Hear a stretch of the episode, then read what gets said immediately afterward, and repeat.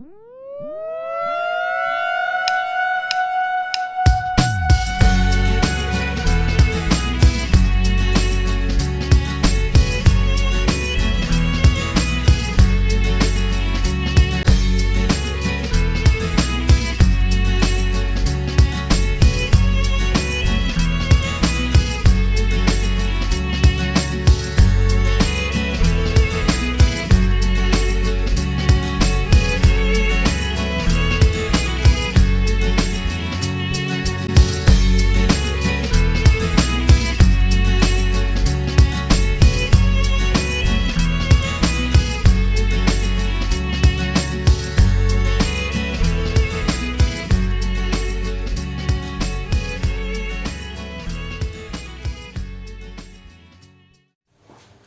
καλησπέρα. Σας καλησπερίζουμε και στο σημερινό επεισόδιο του βιβλιοπολίου Μονόγραμμα, Μονόγραμμα Podcast και Videocast. Με καλεσμένη την ε, συγγραφέα παιδικής λογοτεχνίας, τη Ράνια Τιπουπουρή. Ράνια, καλώς ήρθες. Καλώς σας βρήκα. Συγγρα... Συγγραφέας παιδικής λογοτεχνίας, μεταφράστρια, επιμελήτρια, δημοσιογράφος. Νομίζω πως άμα συνεχίσω να λέω τους τίτλους που σε συνοδεύουν, δεν θα τελειώσουμε σήμερα. Ε, Α ξεκινήσουμε έτσι. Αν διάλεγες να σε συνοδεύει μόνο ε, μία επαγγελματική ταμπέλα, ποια θα ήταν αυτή; Τι θα προτιμούσε, δηλαδή, τι, είναι αυτό που σε εκφράζει, που λες, εδώ είμαι γεμάτη. Μάλλον τίποτα δεν με εκφράζει απόλυτα από αυτά και γι' αυτό είμαι απ' όλα. Ε, δεν ξέρω, δημοσιογράφος είμαι γιατί τελείωσα το τμήμα δημοσιογραφίας και μέσω μαζική επικοινωνία του Αριστοτελείου Πανεπιστημίου Θεσσαλονίκης. Δηλαδή το πτυχίο μου είναι δημοσιογραφίας. Ε, μελήτρια εκδόσεων έγινα επαγγελματικά γιατί ασχολήθηκα με το χώρο του βιβλίου. Εργάστηκα 5,5 χρόνια ως επιμελήτρια εκδόσεων σε μεγάλο εκδοτικό οίκο Εκεί προέκυψε και η μετάφραση παιδικής λογοτεχνίας, ε, γιατί όταν έρχονταν στο γραφείο μου βιβλία για παιδιά τα οποία έπρεπε να επιμεληθώ, σκεφτόμουν ότι πώς θα το διαβάσει το παιδί. Όταν έρθει στα χέρια του, θα νιώσει αυτό που ένιωσα και εγώ διαβάζοντας το πρωτότυπο, θα γελάσει, θα συγκινηθεί και έτσι από την επιμέλεια πέρασα στη μετάφραση, έκανα κατευθείαν δηλαδή τη δουλειά της απόδοσης όσο μπορούσα πιο ισοδύναμα του κειμένου στη γλώσσα μας. Και έτσι πέρασα μετά και στη συγγραφή γιατί έγινα κάποια στιγμή θεία ε, και στην ανυψούλα μου αγόρασα πάρα πάρα πολλά βιβλία. Ερχόταν λοιπόν Πάσχα, έψαχνα ένα βιβλίο δραστηριοτήτων όπως το φανταζόμουν ότι θα διασκέδαζε, δεν μπορούσα να το βρω στην αγορά και λέω δεν το βρίσκω, ας το γράψω. Α, τόσο... ναι. Άρα, δηλαδή, έγινε σαν ε, βγήκε έτσι αβίαστα το να γράφει. Γιατί σκόπευα να σε ρωτήσω για, για ποιο λόγο παιδικό βιβλίο. Δηλαδή, τι είναι αυτό που σε τράβηξε στο. Ε, αυτό που σου είπα ότι ως επιμελήτρια εκδόσεων από το γραφείο μου περνούσαν πολλά είδη. Περνούσε ελληνικό μυθιστόρημα, ελληνική πεζογραφία, ε, μεταφρασμένο μυθιστόρημα, ξένη πεζογραφία. Γι' αυτό ρωτάω κιόλας, επειδή έχεις ασχοληθεί ναι, γενικότερα σαν. Ε, ιστορικό μυθιστόρημα, δοκίμιο. Όλα μου αρέσουν γιατί είμαι άνθρωπος του βιβλίου από μικρή ηλικία. Δεν νομίζω ότι κάποιος ασχολείται με το βιβλίο αν δεν το έχει Σωστά. μάθει και αγαπήσει από παιδί. Ε, αλλά όταν ερχόταν το παιδικό, εκεί χαιρόμουν. Δηλαδή εργασία και χαρά ο ορισμός. Και έτσι έγινε αυτή η μετάβαση. Ε, βέβαια από μικρή, από, όταν ρωτάς ένα παιδάκι τι θες να γίνεις όταν μεγαλώσεις, χωρίς να ξέρω τι σημαίνει, έλεγα συγγραφέας. Χωρίς να είμαι και σίγουρη ακριβώς. Άρα ναι. υπήρχε, υπήρχε, υπήρχε έμφυτο το, ναι. το μικρόβιο της συγγραφής, ακόμα και όταν δεν καταλάβαινες ακριβώς τι είναι αυτό που. Μα και όταν ήρθε η ηλικία να δώσουμε εξετάσεις στις Πανελλήνιες, δεν ήταν ότι ήθελα να γίνω δημοσιογράφος, ότι έβλεπα αυτό στην τηλεόραση και το ζήλευα, αλλά ήταν ό,τι πιο, κοντό στη, πιο κοντινό στη συγγραφή υπήρχε. Και αυτό το είχα δηλώσει με το μυαλό που είχα τότε πρώτο. Μέχρι ποια ηλικία απευθύνονται τα βιβλία σου, σε, τι, σε παιδιά ποιας ηλικίας; Θα έλεγα ότι αν το δούμε αυστηρά ηλικιακά, όπως όταν μπαίνει κάποιος σε ένα βιβλιοπωλείο και λέει θέλω ένα βιβλίο μέχρι αυτή την ηλικία, ε, μέχρι 10. Αλλά ε, νομίζω ότι ό,τι είναι καλό είναι καλό για όλους. Δηλαδή, εμένα η χαρά μου είναι να μου λένε οι γονείς ότι διασκεδάζω και εγώ διαβάζοντάς το στο παιδί. Το είχα στο πίσω μέρος του, του μυαλού μου να σου πω την αλήθεια ότι και εγώ είναι λίγο η τυπική ερώτηση που είμαστε κι εμείς συνηθισμένοι να μας κάνουν όταν έχετε κάποιο. Θέλω να βιβλίο για παιδάκι 7 χρονών. Ναι. ε, μ' αρέσουν ακόμα και τώρα και διαβάζω παιδικά βιβλία. Ναι. ε, και λόγω επαγγέλματος εννοείται, γιατί μου αρέσει να διαβάζω αν μπορώ να έχω άποψη και προσωπική σε αυτό που διαβάζω, αλλά γενικότερα μου αρέσει και τα παιδικά βιβλία, οπότε είναι, είναι δεδομένο. Ε, είχα ρωτήσει πρόσφατα και σε μια συνέντευξη που κάναμε πριν ε, λίγο καιρό με την ε, Πέντη Ραμαντάνη και έχει ξεκινήσει και εκείνη δειλά-δειλά εδώ και κάμποσα χρόνια γράφει, έχει γράψει δύο παιδικά βιβλία. Τι είναι αυτό που σε συγκινεί στον κόσμο των, των παιδιών; Ε, με, με συγκινούν πολλά. Δηλαδή με συγκινεί ο αυθορμητισμός, ε, με συγκινεί η, η ειλικρίνεια. Αν δεν του αρέσει κάτι του παιδιού δεν θα σου πει «μ' αρέσει», δεν ξέρει από δημόσιες σχέσεις, δεν ξέρει τέτοια πράγματα δηλαδή. Και αυτό ε, το χρειαζόμαστε. Δηλαδή να σε κοιτάει κάποιος στα μάτια και να σου λέει «ξέρεις, αυτό μου αρέσει, ρε παιδί μου, αλλά μου αρέσει γιατί μου αρέσει. Όχι μου αρέσει γιατί εσύ και είναι καλό να σου πω ότι μου αρέσει. Να σου ναι, χατήρι. ναι, για να μην σε στενοχωρήσω ή για χύψη λόγους. Ε, μ' αρέσει αυτή λοιπόν η ειλικρίνεια και ο αυθορμητισμός. Μ' αρέσει πάρα πολύ η φαντασία. Μπορεί να τους πεις τα πιο τρελά πράγματα και να σου πούν Α, αλήθεια. Ναι, και το φαντάζονται, όντως μπορεί να συμβεί αυτό, γιατί όχι. Ε, μ' αρέσει αυτή η έκπληξη με την οποία αντιμετωπίζουν τη ζωή, αλλά παράλληλα δεν είναι η έκπληξη που έχουμε εμείς μπροστά σε κάτι απρόσμενο, είναι μια δική τους έκπληξη όλο χαρά. Αυτό μου αρέσει πάρα πολύ, αυτό μου δίνει πολύ ενέργεια. Και κίνητρο, από πού αντλείς; Ε, κίνητρο, δεν ξέρω αν αντλώ από κάπου συγκεκριμένα, δηλαδή κίνητρο αποτελεί να γράψω κάτι που με αυτόν τον τρόπο δεν έχει ξαναπροσεγγιστεί ένα θέμα. Δηλαδή αυτό που σου είπα πώς ξεκίνησα με το Πασχαλινό βιβλίο που δεν το είχα ξαναβρει. Ε, είναι για μένα ένα κίνητρο πώς να πεις κάτι που ίσως να είναι χιλιοϊπωμένο, πώς να πεις μια ιστορία για τη φιλία με τρόπο που δεν το έχεις δει ξανά. Αλήθεια είναι αυτό. Τώρα μου γεννάς και ερωτήσεις ε, με τη λογική ότι υπάρχει αυτό που λέμε, δηλαδή πόσο εύκολο είναι να παρθενογένεση στο, και στον χώρο του βιβλίου τώρα να πιάσεις ένα θέμα και να μην έχει υποθεί, έγινε περισσότερο στο πώς θα το παρουσιάσεις. Στο... Ναι, η προσέγγιση είναι αυτό που κάνει περισσότερο τη διαφορά. Είναι πολύ δύσκολο να ορίσει ένα θέμα που δεν έχει ασχοληθεί ποτέ κανείς. Ε, τώρα για την παρθενογένεση, ε, δεν νομίζω ότι υπάρχει. από, την, από τη μια όμως είναι ότι προσπαθούμε να είμαστε πρωτότυποι και ακόμη και αν έχουμε έμπνευση από κάτι, να είναι μόνο έμπνευση.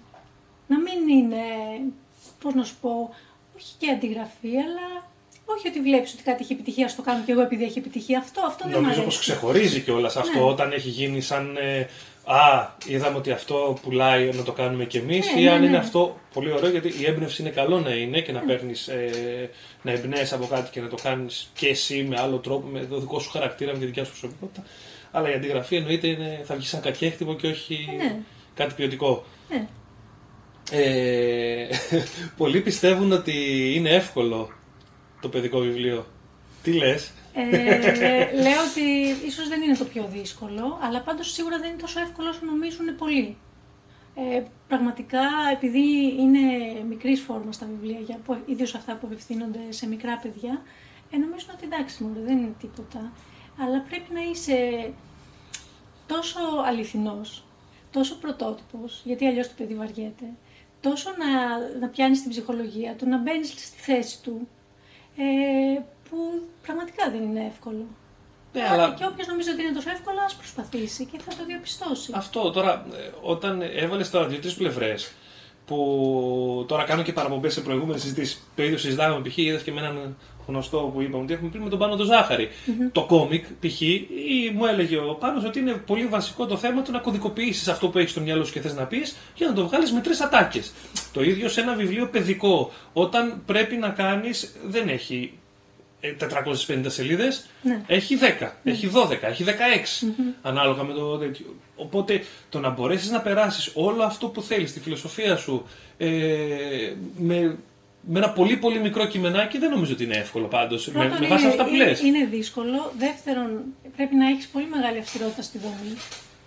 Δεν λέω ότι ένα μεγάλο μυθιστόρημα μπορεί άνετα να κάνει κοιλιές, αλλά αν κάνεις σε ένα σημείο κάποια κοιλιά, άμα είναι τόσο ωραίο, το, το προσπερνά και λες εντάξει, εδώ δεν του πέτυχε πολύ. Αλλά στο παιδικό βιβλίο δεν έχεις κανένα τέτοιο περιθώριο. Πρέπει να είσαι στα κάτω, πρέπει να είσαι ε, και από άποψη δομής και από άποψη λεξιλογίου ε, απόλυτα σωστός και σωστή. Και συνεπής. Ναι. Ναι. Και σίγουρα είναι και, όπως είπες και πριν, αυστηροί στα παιδιά, δεν θα σου συγχωρέσουν, ναι, δεν θα σου συγχωρήσουν κάτι ναι. όταν ε, Φαντάζομαι ότι και, και εσύ οι πρώτοι που δίνουν το ok είναι η οικογένεια; Ναι. Ε, Ναι, ναι, βέβαια. περνά, περνάει έλεγχο δηλαδή το, το βιβλίο Περνάει από τις έλεγχο. κόρες σου; Εμένα τώρα οι κόρες μου έχουν ε, μεγαλώσει αρκετά. Δηλαδή είναι πρώτη γυμνασίου και πρώτη ηλικίου. Ε, Παρ' όλα αυτά δεν υπάρχει περίπτωση να υποβάλω κάτι, μια πρόταση καινούρια στον εκδότη μου αν δεν το διαβάσω τα παιδιά μου και αν δεν μου πούνε «Μαμά είναι πολύ ωραίο». Μμμ. Ε, όσο ήταν πιο μικρές, τους το διάβαζα και μ, σε φάση που ξάπναν να κοιμηθούν και παρακολουθούσα τα μάτια τους. Αν έβλεπα αυτό που ήθελα, να μαγεύονται, να γελάνε, να... Έβλε- ή- Ήταν κάτι συγκεκριμένο που καταλάβαινα ότι το πέτυχα. Αν τις έβλεπα ότι λίγο τις έχανα, εγώ έλεγα εδώ πέρα αυτό το σημείο θέλει λίγο δουλειά. Μήπως έχουν φτάσει όμως σε μια ηλικία τώρα που σταματάνε, ξέρεις, κάποια πράγματα τους φαίνονται πολύ παιδικά, οπότε είναι σίγουρα, ας πούμε, ξέρω, π.χ. είναι δηλαδή, καλό κοινό. Μην, χα- μην χαθούν και, και ωραία πράγματα επειδή, επειδή οι κόρες Έχω και είναι σε νύψια. ηλικία. Α, Έχω εντάξει. και νύψια. σε Γιατί, αυτές τις εντάξει, η ηλικίες. αλήθεια είναι πως σε μια ηλικία τώρα γυμνάσιο, λυκειό, ε, τα παιδιά είναι, ξέρεις, ε, τα παιδικά μας φαίνονται πολύ παιδικά, δεν είναι για εμάς, εμείς μεγαλώσαμε, οπότε ξέρεις κάτι μπορεί να το Ε, όχι, αμφισβητήσουμε- έχεις δίκιο. να το Αλλά αμφισβητήσουμε είναι, λίγο πιο εύκολα. ξέρεις, αν απευθύνεσαι σε βιβλιοφάγους, που είναι οι κόρες μου, εντοπίζουν. Εντοπίζουν τα σημεία που κάπου σκα- ίσως να σκαλώσουν ή κάπου. Και εγώ γι' αυτό έκανα περισσότερο την ερώτηση. Ναι, Αρχικά ότι με ναι. τη λογική ότι έχουν μεγαλώσει και με Έχουν μαμά μεγαλώσει, συγγραφέα ναι, που ναι. γράφει, διαβάζουν κτλ. Φαντάζομαι ότι θα έχουν αναπτύξει και ένα κριτήριο άσχετα από το τέτοιο πέρα. να, να, να κλείσουμε και την πλάκα δηλαδή και το, Ναι, ναι. και το αστείο Ναι, της ναι. υπόθεση. οκ. Όχι, αλλά πάντως έχεις πολύ δίκιο σε αυτό ότι δεν μπορείς να απευθύνεσαι σε παιδιά και να μην τσεκάρεις το κείμενό σου με παιδιά. Δεν γίνεται.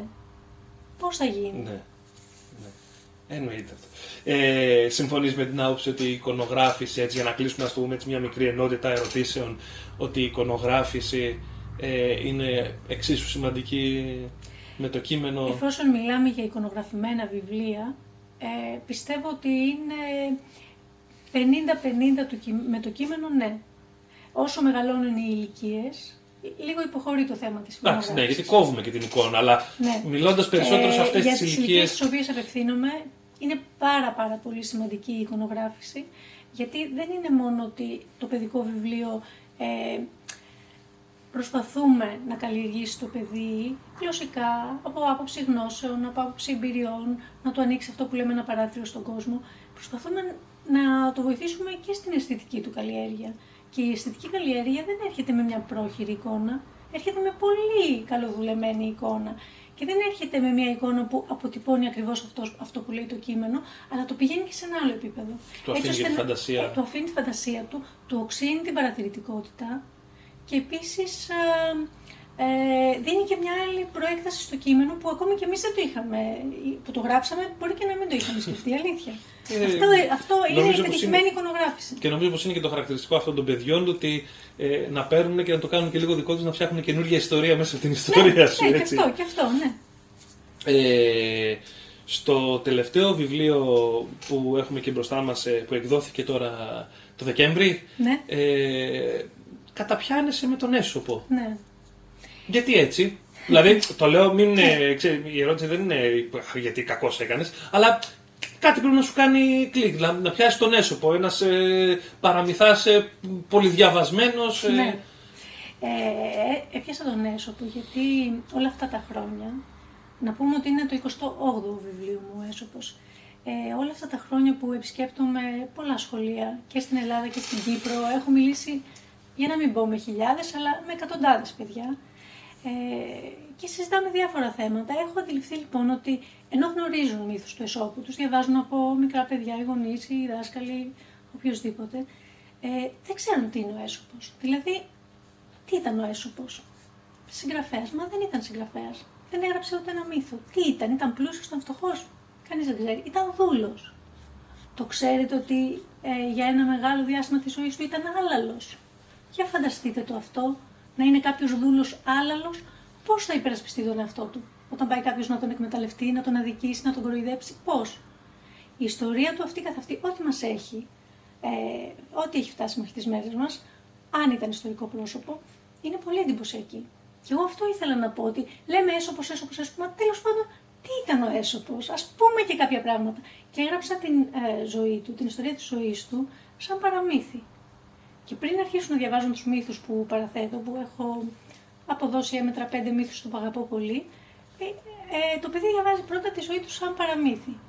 Ε, αυτό ήταν η διαφορά στις πολλές εκδόσεις που κυκλοφορούν. Αυτή ήταν η δική μου συνεισφορά. Και το παραδέχομαι κιόλας ότι και εγώ από σένα έμαθα ότι για τον έσωπο. Και έχει να κάνει και με το. Πολλές φορές δηλαδή δεν δίνουμε βάση ε, ή μάλλον ειδικά με κάτι τέτοιο νομίζω ότι είναι, μας περνάνε σαν δεδομένα. Και μπορεί εν τέλει να συνειδητοποιήσουμε κάποια στιγμή ότι δεν ξέρω τίποτα γι' αυτό γιατί πολύ απλά είναι τόσο διαδεδομένο και τόσο, δηλαδή αυτό που λες η μύθη του Εσώπου είναι ε, τόσο διαβασμένο, τις έχουμε, έχουμε διαβάσει τόσο πολύ, έχουμε... Ναι, είναι κοινό κτήμα, είναι κοινό κτήμα και νομίζουμε ότι κάτι ξέρει. Μα δεν είναι μόνο ότι έχουμε μια ασαφή έτσι εικόνα, υπάρχουν και πολύ πρόσφατες εκδόσεις που ε, κάπως α, αποπροσανατολίζουν τα παιδιά.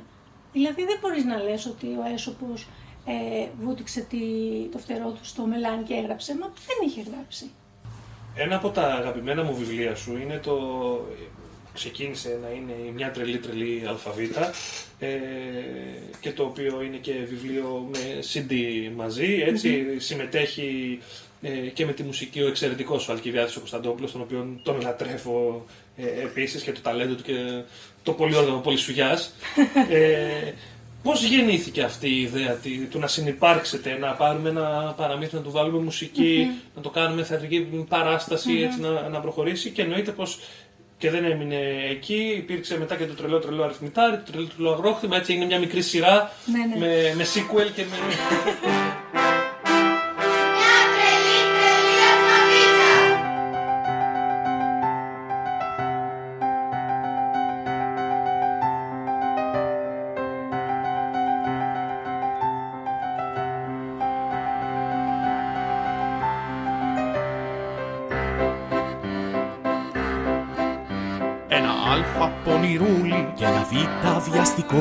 Έχουν φίλο τους στο άμα Και το δέλτα το μικρό. Ε, Το έψιλον φωνάζει. Αγκαλίτσα με το ζήτα. Μας ξεχάσατε εμάς Και το ήτα και το θήτα. Δυο τα κάπα λαμβανή Παίζουν λίγο παραπέρα. Δεξιό μικρό και τι Η λαμάρα και το γέρα Και σίγουρα είναι αντάμα Αυτή. Η νοστοχή Έχει ψήσει στην αμμουδιά ξεκίνησε η ΑΒ. Είναι αυτό που σου είπα προηγουμένως, ότι προσπάθησα να προσεγγίσω ένα θέμα με διαφορετικό τρόπο, μια άλλη προσέγγιση. Είχα σκεφτεί ότι πώς θα ήταν αν έκανα κάθε γράμμα της ΑΒ έτσι ένα χαρακτήρα. Το α να είναι το ατακτούλι, το β το βιαστικό, το γ όλη την ώρα η κοιλιά του να γουργουρίζει και να θέλει να φάει, το δ να είναι το διαβαστερό και ούτω καθεξής. αλλά όχι μόνο αυτό, να είναι μια συλλογή με ποίηματα με αυστηρή δομή, δηλαδή με τέσσερις στροφές στο κάθε γράμμα, όχι στο ένα μου βγαίνει μια στροφή, στο άλλο τρεις, ό,τι να είναι, τέσσερις στροφές, αλλά και στην κάθε στροφή το γράμμα να υπάρχει τουλάχιστον μία φορά σε κάθε στίχο, να το χρωματίζουμε και να πέφτει το μάτι του παιδιού. Ε, αυτή ήταν η αρχική ιδέα. Μου πήρε αρκετά χρόνια, γιατί δεν έχεις έμπνευση, δεν έρχεται με παραγγελία και δεν ήθελα να κάνω εκτός ούτε στο ρυθμό, ούτε σε αυτά τα, τα στάνταρ που είχα βάλει για τη δομή. Ε, και μόλις ολοκληρώθηκε αυτό, όσοι το διάβαζαν μου λέγανε αυτό, θα μπορούσε να γίνει πολύ ωραία ποιηματάκια, ε, πολύ ωραία τραγουδάκια. Ε, είχα την τύχη να έχω γνωρίσει τον Αλκιβιάδη τον Κωνσταντόπουλο. Κάναμε μαζί μια κορεάτικη πολεμική τέχνη που λέγεται Χαπκίντο. Εκεί το γνώρισα.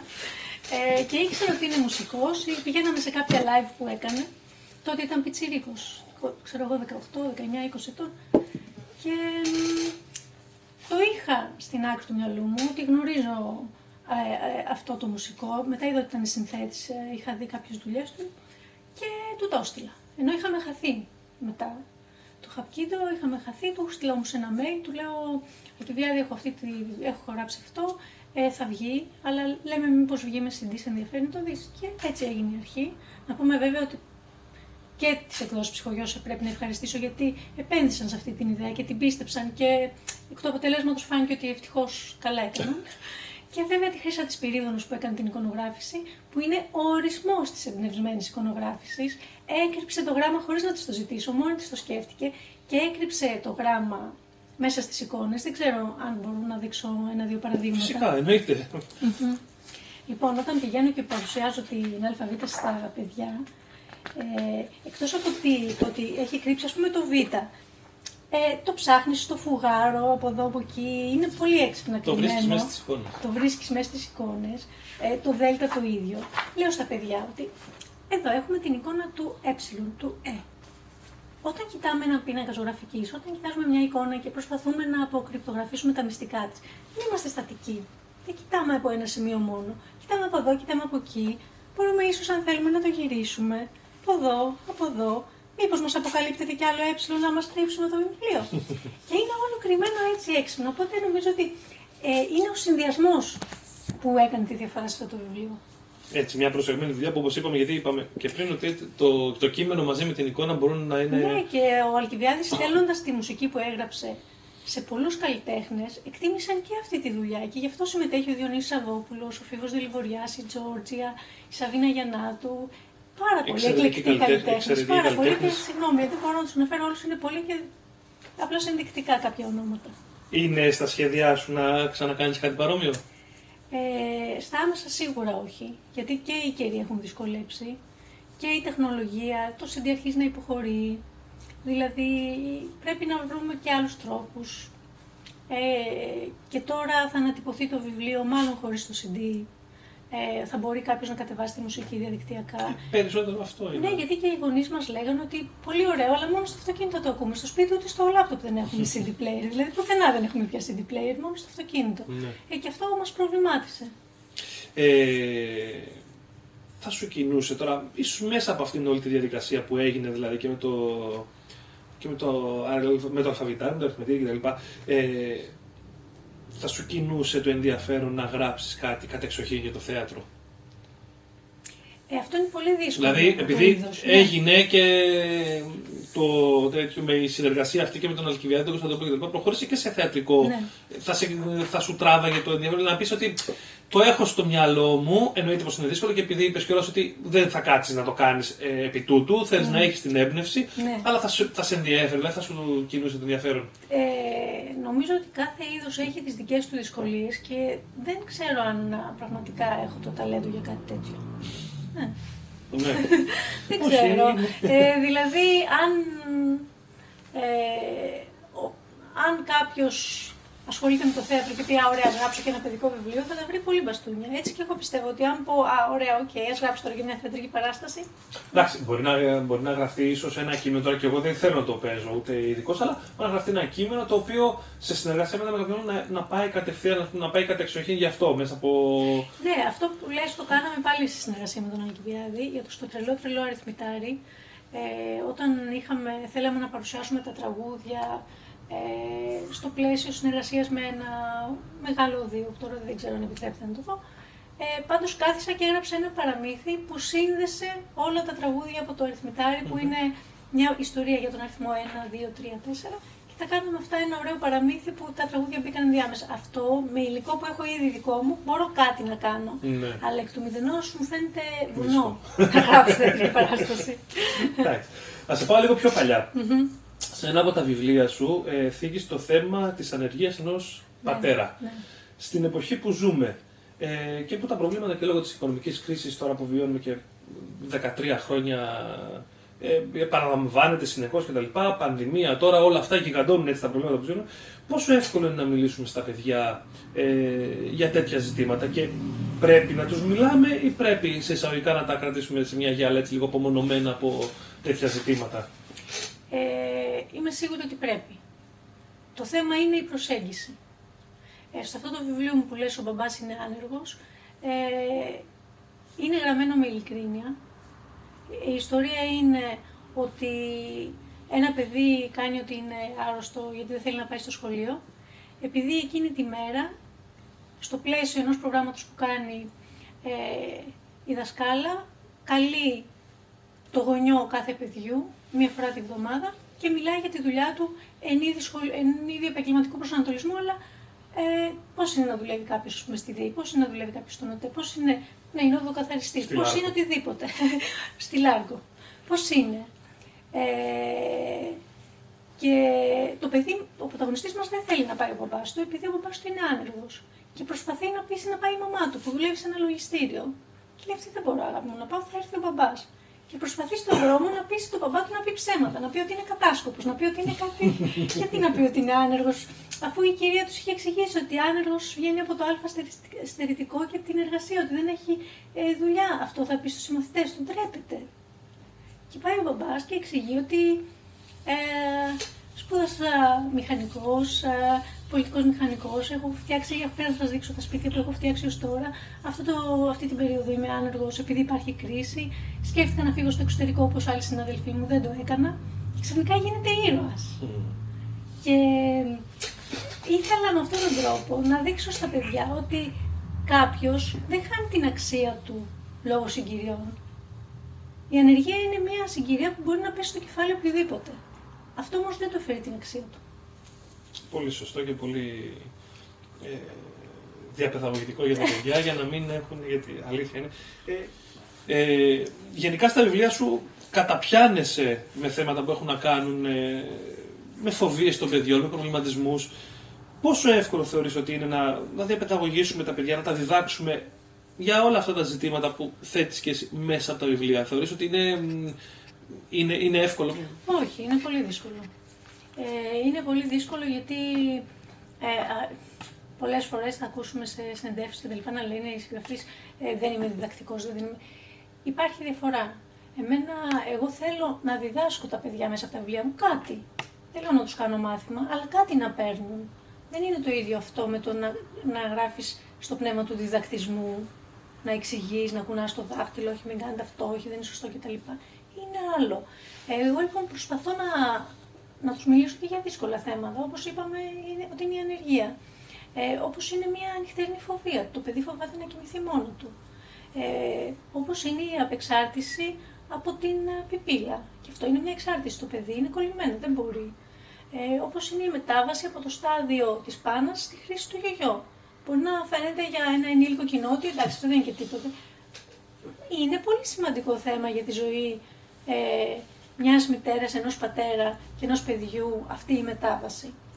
Και εγώ νομίζω ότι αν στύψεις το μυαλό σου και το προσεγγίσεις όσο πιο πρωτότυπα μπορείς, όχι βέβαια ότι είναι εύκολο, αλλά αν βρεις την ιδέα, μπορείς να προσφέρεις με το βιβλίο κάτι. Ναι. Ε, θα συμφωνήσω και νομίζω και εγώ σε αυτό που λες πάντως να μπορώ να προσθέσω κάτι είναι ότι πολύ το, το φοβόμαστε αυτό το ζήτημα του να μην βγάζουν βιβλία διδακτισμό. Νομίζω πως είναι καλό να περνάνε με όρια κτλ. ενώντας. Να μην είναι αυτό που είπες, να μην κουνάνε το χέρι, το δάχτυλο. Αλλά άμα δεν πάρεις όμως και κάτι, ειδικά σε αυτή την τρυφερή ηλικία, άμα δεν μπορέσεις να, να δείξεις τα παιδιά ε, το δρόμο να ξεπεράσουν προβλήματα και φοβίες, ε, γιατί, γιατί να μην το κάνεις αν μπορεί. Ακριβώς, ακριβώς. Δεν είναι εύκολο, αλλά είναι ένας από τους λόγους που βρίσκομαι εδώ, σε αυτό το χώρο ενώ της παιδικής λογοτεχνίας. Ναι. Σαν παιδί, ανέφερες πριν ότι διάβαζες, είχες αγαπημένο συγγραφέα, αγαπημένα βιβλία. Ε, στα δικά μας τα χρόνια, εγώ γεννήθηκα το 1974. Ε, και μεγάλωσα στο Καρπενήσι που είναι μια μικρή πόλη. Ε, υπέροχη όμως. υπέροχη. δεν θα άλλαζα τα παιδικά μου χρόνια με τίποτα. Πραγματικά ήταν ευτυχισμένα παιδικά χρόνια. Έχω άλλες τέσσερις αδελφές, είμαστε πέντε. Δηλαδή είχα τις φίλες μου μέσα στο σπίτι όλη τη μέρα. Αν ήθελες, μπορούσες να παίζεις. Ε, εγώ ήμουν λίγο πιο μοναχική, μου άρεσε πάρα πολύ το διάβασμα και απομονωνόμουν για να διαβάζω. Δεν είχαμε όμως αυτή την πληθώρα βιβλίων. Δεν μας έλειπαν κιόλας και ευτυχώς ο Μακαρίτης, ο μπαμπάς μου, είχαμε πολλές εγκυκλοπαίδειες, δηλαδή ε, δεν μας έλειψε κάτι. Αλλά δεν ήταν αυτό ότι είχες βιβλιοθήκες, είχες βιβλιοπολία, είχες σχολική βιβλιοθήκη, τίποτα τέτοιο. Ό,τι βιβλία έπεσαν στα χέρια μας. Μας έκαναν δώρο ή αγοράζαμε ένα, ξέρω εγώ, ε, το χρόνο να διαλέξεις εσύ. Δεν είχαμε αυτή την υπερπληθώρα. Όμως είχα εντοπίσει κάποια αγαπημένα, ε, στα οποία επανερχόμουν και εκεί ευτυχώς, γιατί εγώ πιστεύω ότι δεν υπάρχει παιδί που ε, δεν θα του άρεσε το διάβασμα. Άμα είχε βρει το ένα βιβλίο που θα το είχε κάνει να κολλήσει και να θέλει να το ξαναδιαβάζει, γιατί είναι τόσο μεγάλη απόλαυση, πιστεύω ότι τα παιδιά που δεν διαβάζουν δεν ήταν τυχερά να βρουν αυτό το ένα που θα τους αρέσει πάρα πολύ και μετά να αναζητήσουν και το άλλο που θα τους προσφέρει την ίδια απόλαυση και το άλλο και το άλλο. Θα συμφωνήσω και εγώ να ε, πολλές φορές ε, προσπαθώ να βρω. Ε, μου λένε οι γονείς ότι δεν διαβάζουν, λέει το παιδί. Το παιδί. Τους λέω, ψάχτε να βρείτε τι τον ενδιαφέρει. Πηγαίνετε του ένα τέτοιο βιβλίο σαν έναυσμα να του δώσεις. Δηλαδή, παιδάκια που τους αρέσουν ξέρω, το ποδόσφαιρο. Πάρτε τους ένα βιβλίο για το ποδόσφαιρο που να τους τραβήξει την περιέργεια, Ναι. να, να μπουν στον κόσμο του βιβλίου και σιγά σιγά να τα βάλετε σε μια τέτοια λογική. Ε, συμφωνώ σε αυτό που λες ότι πρέπει εγώ- να βρεις το κατάλληλο βιβλίο νομίζω για να τραβήξεις. Ακριβώς και μάλιστα ε, αυτό με το ποδόσφαιρο το χρησιμοποίησα και εγώ ως παράδειγμα σε μια μαμά που μου έλεγε Μα δεν διαβάζει. Και μάλιστα της είπα ότι άσε το δικό σου το γούστο. Πάρε με το, πήγαινε με το παιδί στο βιβλιοπωλείο να δει 6-7 διαφορετικά βιβλία και να δεις ποιο θα Ναι. γυαλίσει το μάτι του άμα δει και έτσι θα γίνει η αρχή. Και επίσης βέβαια να δει και εσάς. Α, με ένα βέβαια. βιβλίο στο χέρι, ε. Βέβαια, βέβαια τα παιδιά δεν είναι τι τους λέμε. Είναι τι βλέπουν ότι κάνουμε. Θα, δεν μπορώ να πω εγώ στο παιδί μου πρέπει να είσαι ευγενικό άμα είμαι αγενέστατη. Αυτό, αυτό το παράδειγμα μου θα ακολουθήσει, ότι, όχι ότι λέω. Αν δεν με Ναι. δει να παίρνω ένα βιβλίο, να κάθομαι στην πολυθρόνη στον καναπέ και να απολαμβάνω αυτές τις στιγμές, πώς θα το κάνει και το ίδιο; Αλήθεια είναι αυτό. Πώς τον βλέπεις τον χώρο του, του βιβλίου και ειδικά, κα- όχι μόνο του, επειδή ασχολείσαι και γενικότερα και με μεταφράσεις και με, και επιμελεί σε εκδόσεις ε, βιβλίων, πώς τον βλέπεις γενικά τον χώρο του βιβλίου αυτή την περίοδο, Είναι αισιόδοξα τα, τα μηνύματα; Όχι. Ήταν ε, αισιόδοξο το ότι βγήκαμε από την καραντίνα ενισχυμένοι, επειδή ο κόσμος ο πολύς, δεν λέω για αυτούς, αυτούς που ήταν ήδη αναγνώστες, και περισσότερος κόσμος ανακάλυψε ξανά το βιβλίο. Ε, και βλέπεις ότι ήμασταν περιορισμένοι ο καθένας στο σπίτι του, αλλά πόσο να δεις μια οθόνη. Ε, από ένα σημείο και έπειτα είναι καταθλιπτικό, ναι. Ε, ενώ με το βιβλίο μπορείς να ταξιδέψεις χωρίς να μετακινηθείς. Αυτό το, το, το, το θυμήθηκαν ή και το ανακάλυψαν πολύ. Ε, ήταν αισιόδοξο. Α, Μέχρι ένα σημείο. Τώρα όμως, με αυτές τις αυξήσεις στην ενέργεια και στις πρώτες ύλες και τα λοιπά, όχι, δεν είμαι αισιόδοξη. Δεν μπορώ να είμαι αισιόδοξη. Άρα δηλαδή τι, το θέμα είναι θεωρείς Ότι το ότι κόστος το ανεβαίνει στην κόστος- παραγωγή. Το οποίο το κόστος βέβαια νομίζω πως ήταν και πριν, ε, δηλαδή και πριν την καραντίνα, όταν ε, οι μισθοί, τα μεροκάματα είναι ξέρω εγώ στα π.χ. λέω τώρα στα 30, στα 35, στα 40 ευρώ ή ο βασικός, μην πάω, ο βασικός μισθός είναι κατά τα 600 ευρώ, πόσο εύκολο είναι όταν βγαίνει ένα βιβλίο στα 18 ευρώ Είναι πολύ δύσκολο. να μπορέσει να αγοράσεις και θα αγοράσει ένα. Ε, μετά, εμείς Ναι. εδώ για παράδειγμα έχουμε κάνει μια ενέργεια η οποία είναι κόντρα. Στην, κόντρα στα συμφέροντά μας, άμα το πεις έτσι. Έχουμε την ε, βιβλιοθήκη μπροστά μας εδώ που είναι, δαν- είναι δανειστική. Δηλαδή μπορεί να έρθει ένας αναγνώστης, ένας φίλος να κάτσει, να πάρει ένα οποιοδήποτε βιβλίο και να κάτσει εδώ να το διαβάσει. Δυστυχώς δεν μπορούμε να το δώσουμε έξω, αλλά μπορεί να έρθει και να το κάτσει να το διαβάσει εδώ δωρεάν. Τα οποία είναι παλιά βιβλία, μεταχειρισμένα βιβλία, δηλαδή δεν, δεν θα πουληθούν, έτσι, αλλά μπορεί κάποιος να το διαβάσει. Γιατί αντιλαμβανόμαστε και αυτό ότι υπάρχει δυσκολία αυτή στο να, να μπορέσει κάποιος να αγοράσει και θα αγοράσει ένα βιβλίο, θα αγοράσει Ναι. δύο. Ναι. Είναι, ζωής δεν είναι. Ε, πρώτον, εντάξει, μπράβο, είναι πάρα πολύ ωραία αυτή η κίνηση. Δηλαδή, νομίζω ότι είναι και σωστή. Ε, δεύτερον, επειδή όπως είπες, είμαι και δημοσιογράφος και έχω την επιμέλεια της ύλη σε ένα site. Ε, δεν ξέρω αν Στο μπορώ- διάστημα.gr. Ναι, θα το ναι, πω εγώ για να. Στο διάστημα.gr, το οποίο ε, ασχολείται με το βιβλίο και τον πολιτισμό και ανεβάζουμε ειδήσεις ε, για το βιβλίο. Ε, η σημερινή μας είδηση είναι για τον προβληματισμό που επικρατεί στο χώρο της Ιταλίας, στην Ιταλία, ε, όπου ε, ο Σύνδεσμος Ιταλών Εκδοτών λέει ότι σε κάποιες περιπτώσεις οι αυξήσεις στο χαρτί είναι 90%. Όταν λοιπόν είναι 90% αύξηση στην πρώτη ύλη, μπορεί το βιβλίο να είναι ήδη ακριβό, αλλά και ο εκδότης δεν θα βγάλει δύο, θα βγάλει ένα. Οπότε μετά θα αρχίσει λίγο να περιορίζεται και το περιθώριο των διαφορετικών φωνών που μπορεί να φτάσει στον αναγνώστη. Ναι. Ε, από τη μεριά των συγγραφέων όμως υπάρχει. Πώς το αντιλαμβάνεσαι, υπάρχει δημιουργία, υπάρχει, Ε, στο Υπάρχει δικό μας χώρο περιθώριο. Οι Έλληνες γράφουν πάρα πολύ. υπάρχει περιθώριο να πεις ότι και αν όχι αυτή τη στιγμή, δεν ξέρω έτσι μια άποψη, δηλαδή να πεις ότι γράφτηκε κάτι και είναι μεγαλειώδες. Δηλαδή, πώς έχεις ακόμα και τώρα βιβλία παλιά που Α, λες, ναι, ναι. αυτό που, που περνάνε πια στη σφαίρα του κλασικού κτλ. Πόσο εύκολο είναι να γραφτεί κάτι τέτοιο σήμερα και αν ναι, πώς, αν όχι γιατί θεωρείς; Ε, δεν ξέρω αν είναι εύκολο. Φυσικά και δεν είναι αδύνατο. Γιατί τα ταλέντα πάντα γεννιούνται και πάντα θα υπάρχουν, ευτυχώς. Ε, μ, να έχω, γνω- να έχω διαβάσει τα τελευταία χρόνια κάποιο βιβλίο που ευχαρίστω θα το διάβαζα και θα το ξαναδιάβαζα όπως μου είχε συμβεί σε νεότερες ηλικίες. Ε, μου έχει συμβεί μόνο μία φορά. Ε, Διαβάζω αρκετά, διαβα- έχω διαβάσει πολύ ωραία βιβλία, αλλά να πω ότι εντυπωσιάστηκα και κόλλησα ε, είναι με αυτόν τον Ισπανό που πέθανε πριν από δύο Θαφών. χρόνια. Ναι, ο Θαφών. Ε, αυτή τη μαγεία, Την τριλογία ναι, ήταν εξαιρετική αλήθεια. ε, δηλαδή αυτή τη μαγεία, αυτό με, με μάγεψε. Πραγματικά μπήκα σε ένα σύμπαν που λέω ότι αυτά είναι τα βιβλία τα οποία σε λίγο καιρό θα τα ξαναδιαβάσω, όποτε έχω χρόνο θα τα ξαναδιαβάσω, όταν βγω στη σύνταξη θα τα ξαναδιαβάσω. Τα θέλω. Θέλω να τα βλέπω και, να, και μόνο να τα βλέπω ότι κάποια στιγμή θα τα ξαναδιαβάσω. Ό,τι μου είχε συμβεί δηλαδή με την Jane Austen, ό,τι μου είχε συμβεί με το Καζατζάκι, αυτό μου συνέβη τα τελευταία χρόνια με το Θαφόν. Διαβάζω πολύ, ε, διαβάζω και κάποια ωραία, διαβάζω κάποια αρκετά μέτρια, αλλά με το Θαφόν έπαθα πλάκα. Ε, πιστεύω δηλαδή ότι γεννιούνται ταλέντα, μακάρι να φτάνουν και σε εμάς. Ναι. Ε,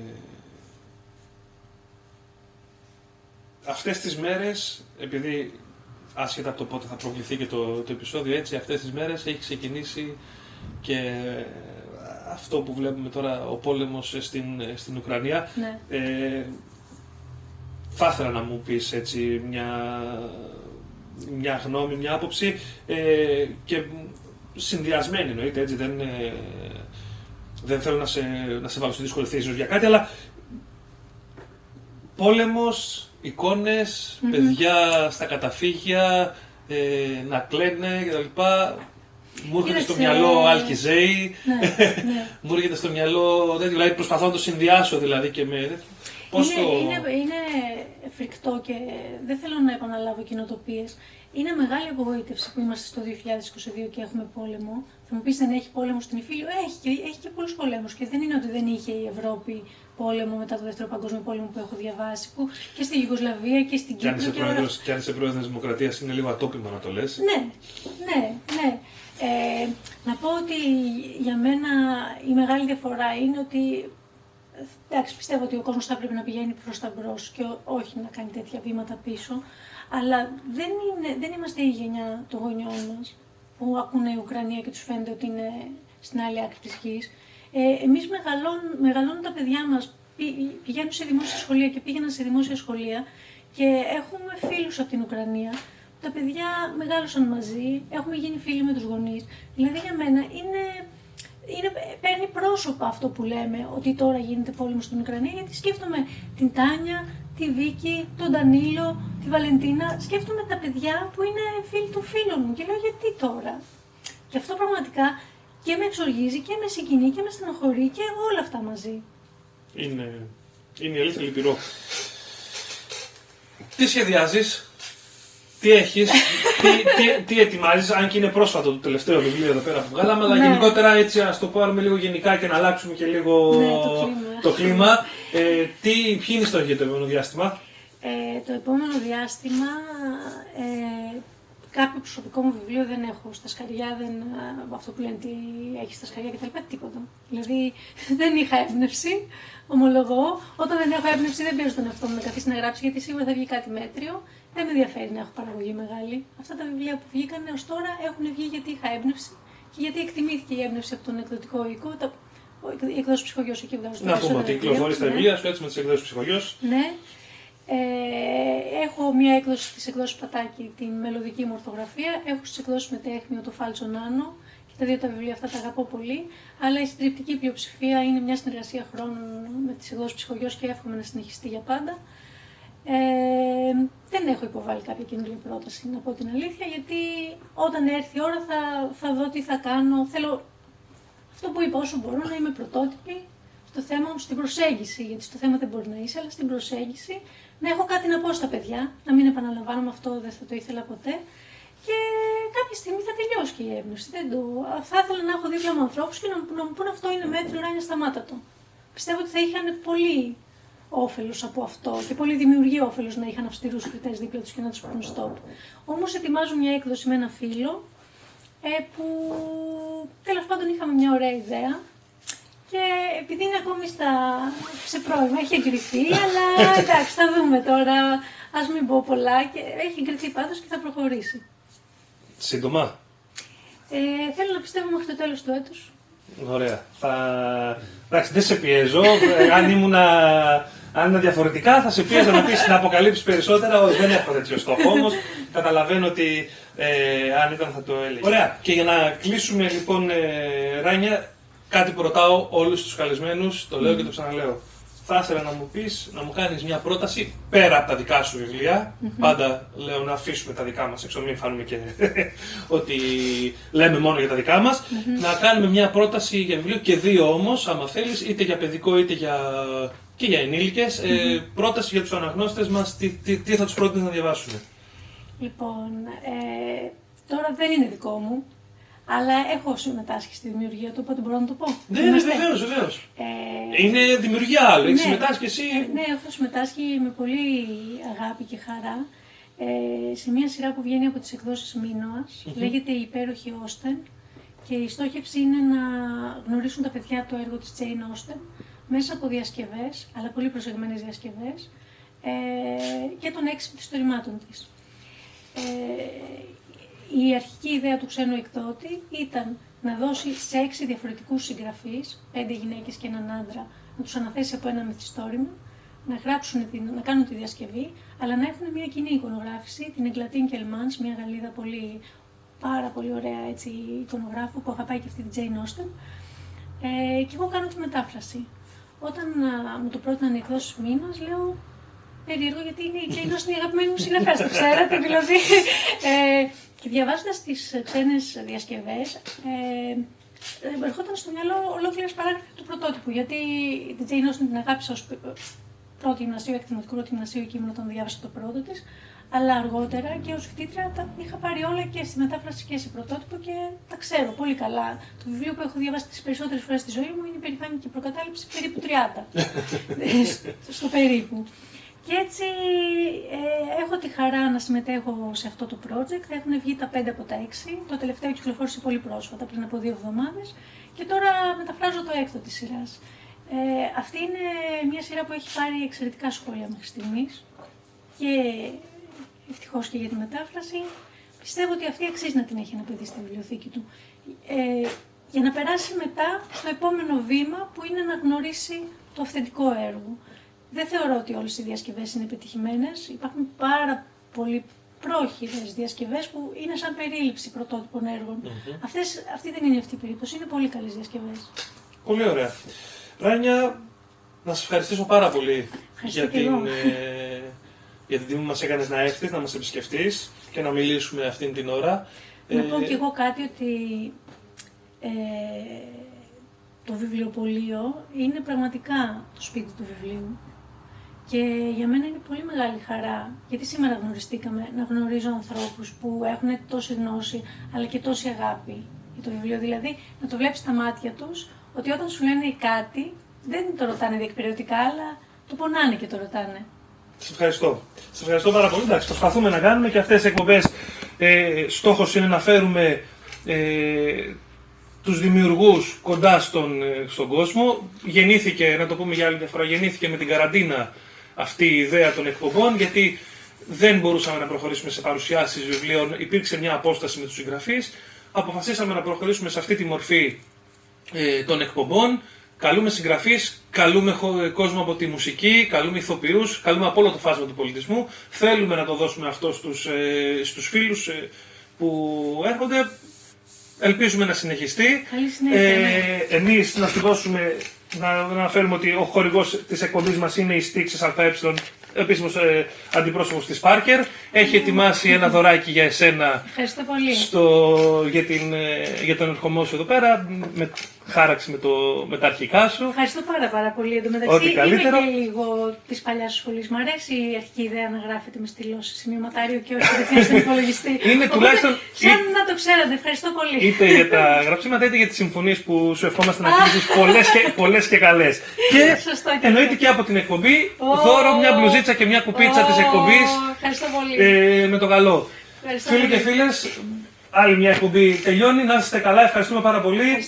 Subscribe στο κανάλι. Ε, ελπίζουμε να είστε εδώ πέρα. Ε, όλα τα βιβλία της συγγραφέα θα τα δείτε κάτω ε, στις, ε, στα σχόλια υπάρχουν link, μπορείτε να προμηθευτείτε οποιοδήποτε βιβλίο τη- της Ράνιας Μπουρή από το καταστημά μας, όπως επίσης και τα προϊόντα της εκπομπής, άμα θέλετε να στηρίξετε την εκπομπή, μπορείτε και τα προϊόντα και την κουπίτσα και την μπλουζίτσα της εκπομπής να τα βρείτε στο link ε, κάτω από το βίντεο. Ευχαριστούμε πάρα πολύ, να είστε καλά, ραντεβού στην επόμενη εκπομπή. Ράνια και πάλι ευχαριστούμε πολύ και να χαμογελάτε γιατί οι κακ- οι κακοί δεν χαμογελούν. Καλή συνέχεια.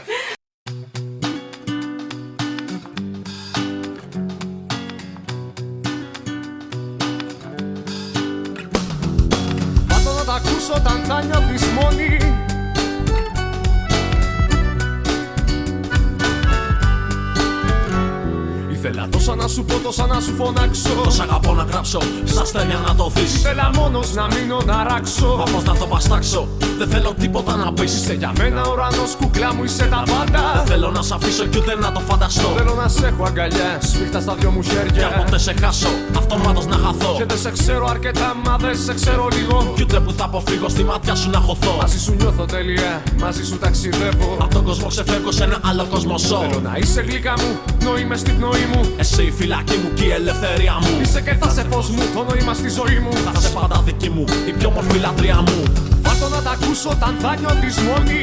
Όταν το σώμα μου θα είναι μακριά Κι αν η πριγκίπισσά μου απόψε κρυώνει. Θα στέλνω τη μορφή μου να την παίρνει αγκαλιά. Βάτω να τα ακούσω όταν θα νιώθεις μόνη.